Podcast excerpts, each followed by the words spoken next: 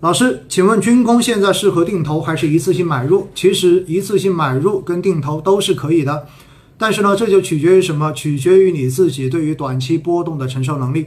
其实上这个问题哈已经回答过好多次了，不管是军工还是其他的产品，如果你认为你能够承受短期波动带来的浮亏，那么现在做一次性也没有问题。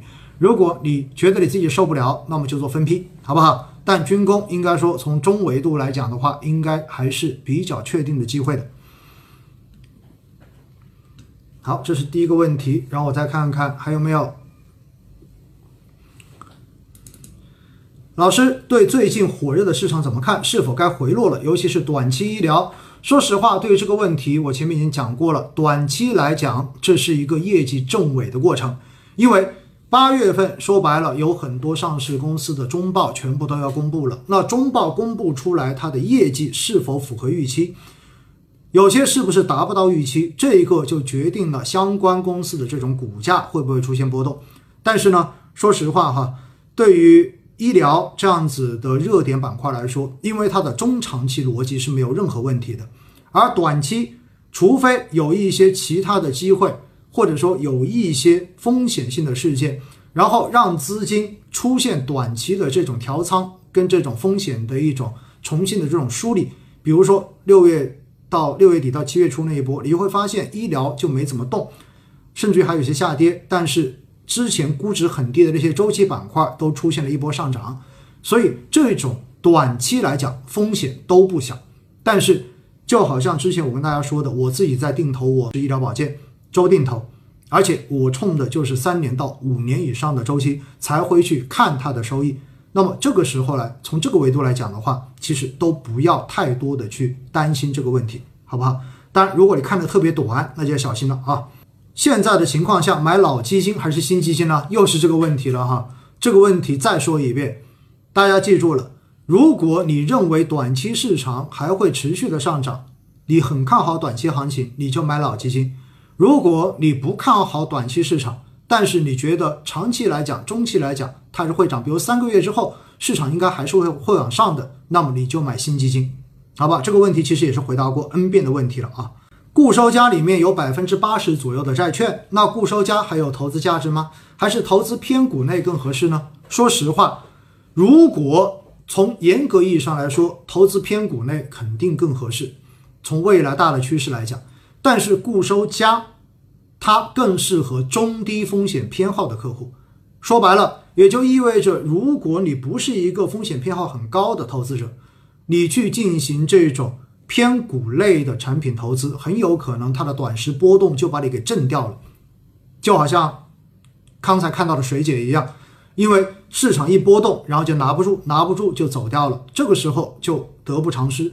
所以固收加依然具有投资价值。因为它相对而言风险会比纯粹的偏股型产品要来的低，虽然它的收益也比不上偏股型的产品，但是相对而言它会是理财产品之前这种固收类理财产品非常好的一个进一步的尝试，也就是多少带一点点的股票类。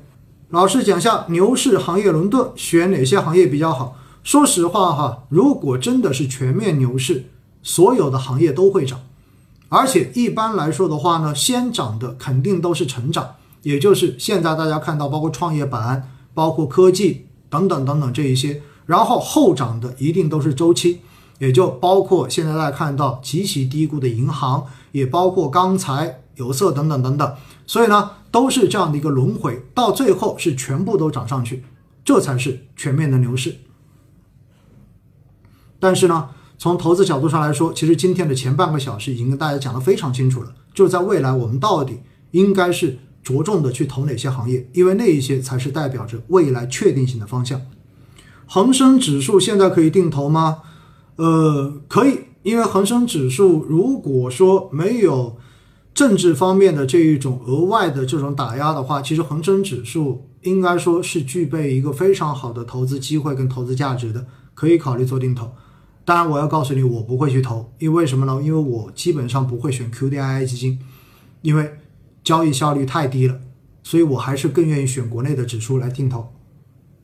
农业服务、食品检测板块有机会吗？有机会。军工推荐指数基还是主动基？其实这看不同的取向。如果你只是想做个定投，然后不去想市，拿个市场平均收益，你就选指数基。如果你相信基金经理的能力可以帮你挑到好的标的，那么你就去选主动基。怎么看基金能否投资科创板股票？这一个的话，在基金合同中间都可以看到，也就是大家可以去看基金合同里面有没有写它允许投资于科创板，因为这是一个投资范围来的，好不好？能否多讲下军工？其实刚才已经讲了蛮多了哈。如果你还想听，上喜马拉雅找威尼斯摆渡人。我今天在下午录了一集，应该讲了六分钟的军工，好不好？你可以回头去仔细的听一听，好吗？谢谢。老师，请问可转债上市当天卖出好，还是转成股票好呢？怎样操作转股票？首先，我建议普通投资者，你如果打新可转债，都建议你第一天卖掉，因为就赚就赚个，我们开玩笑说赚个小菜钱就好了。没必要拿在手里面等着转股票，因为如果这样子，你还不如去买直接买它的股票，因为如果你看好这家上市公司本身的股票价值的话，好不好？那如何转做操作转股票，在你的那个券商的交易软件上面，到时候会有提示的，直接按照相关提示来操作就 OK 了。一般是可转在上市六个月之后才进入到转股期，在转股期内才可以转股。科创五零值得投资吗？科创五零现在还没有基金，所以你要投资，你也等它的基金出来之后再去考虑这个问题。当然，个人觉得应该说还是有很好的投资机会，而且会是一个非常好的定投的标的。目前周定投比月定投好多少？这个东西没有办法量化哈。而且在应该是在上个星期的说猴市的那期那期直播中间。我还跟大家讲到的是，应该在目前可以改成日定投，对吗？改成日定投。资管新规延期怎么看？其实资管新规延期哈，这个话题本来我是准备专门录一期节目的，但后来想想没必要。但是呢，我发现被很多机构解读为重大利好，我觉得不是这样子的哈。因为资管新规本身是在今年年底就会要全部执行完毕，过渡期结束。而资管新规中间最重要的一条就是说，相当于非标资产全部都要。退掉，实际上的话呢，它就涉及到有很多项目，因为本身没有到期，没有到期，你要强行退，很有可能会对实体，尤其是那些项目产生直接的冲击。所以，正是因为经济上面的这种考量，以及今年疫情的这种额外的冲击，因此资管新规才会延期一年。但是这个方向应该是不会有任何改变的。因此的话呢，我觉得对这个事情哈，本身市场早就有预期了，因为在今年过年之前，疫情几乎刚刚开始的时候，就已经有各方的人士都在讨论说资管新规是否需要延期的话题了。所以这个消息，我觉得对于市场来说，并不会造成很大的这种正面或者负面的影响。老师，请问创业板五零跟中证五百哪个好？回答你一句话：成年人从来不做选择，成年人全部都要。如果你问我创业板五零跟创业板哪个好，那我就告诉你二选一就好了。但是创业板五零跟中证五百，我觉得两个都可以。